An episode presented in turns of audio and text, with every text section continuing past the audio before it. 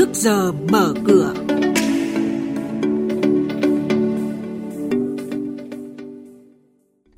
Vâng và những cảnh báo vi phạm pháp luật khi tham gia đổi tiền lẻ ở thị trường tự do và nhiều ngân hàng thương mại cổ phần công bố lãi lớn trong năm 2019.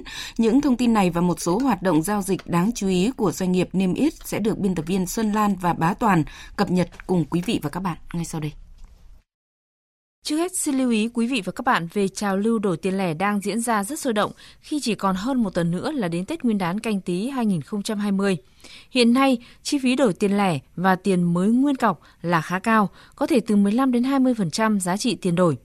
Theo Nghị định 96 năm 2014 của Chính phủ, sẽ phạt tiền từ 20 đến 40 triệu đồng đối với hành vi thực hiện đổi tiền không đúng quy định của pháp luật.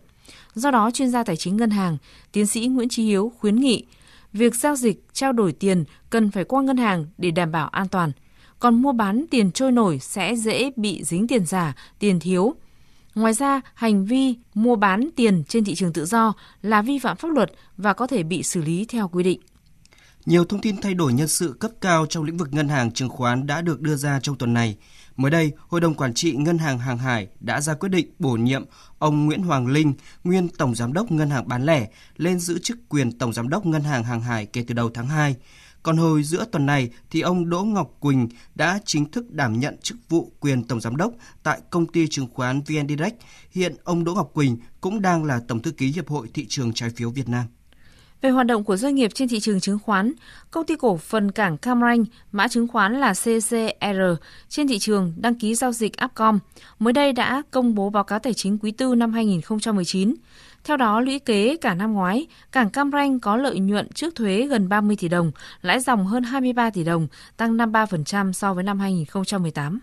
Báo cáo của Ngân hàng Thương mại Cổ phần An Bình cho biết đến hết năm ngoái, ngân hàng này đã có giá trị tổng tài sản vượt 100.000 tỷ đồng. Lợi nhuận trước thuế năm 2019 cũng đạt gần 1.230 tỷ đồng.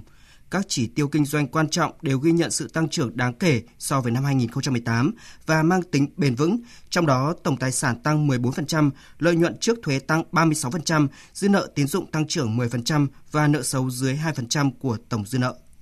Tại buổi gặp gỡ nhà đầu tư mới đây, lãnh đạo Ngân hàng Á Châu ACB cũng cho biết đã kết thúc năm 2019 lợi nhuận 7.500 tỷ đồng, vượt kế hoạch hơn 3%.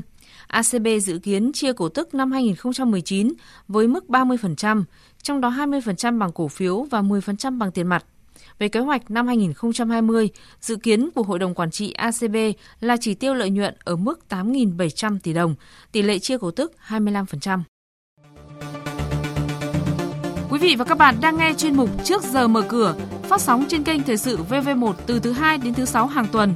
Thông tin kinh tế vĩ mô, diễn biến thị trường chứng khoán, hoạt động doanh nghiệp chứng khoán. Trao đổi nhận định của các chuyên gia với góc nhìn chuyên sâu, cơ hội đầu tư trên thị trường chứng khoán được cập nhật nhanh trong Trước giờ mở cửa. Xin chuyển sang thông tin về diễn biến giao dịch trên thị trường chứng khoán ngày hôm qua. BID và CTG đều tăng giá hơn 5% và dẫn dắt nhóm cổ phiếu ngân hàng hỗ trợ tích cực cho thị trường. Các cổ phiếu đầu tàu blue chip cũng tăng tốt như là SSI, HVN và REE. Tuy nhiên, giảm sâu vẫn là ROS, sau đó là DPM, VRE và cả VHM. Trên sàn niêm yết Hà Nội, nhóm ngân hàng như là ACB, SHB cũng đứng vững và thêm một số mã tăng khác đã đưa chỉ số HN Index kết phiên ở sát mức cao nhất ngày. Ngày giao dịch hôm qua, sự vượt trội của BID và CTG trong nhóm ngân hàng và các blue chip nói chung đã là động lực chính để kéo VN Index trở lại gần với mốc 975 điểm.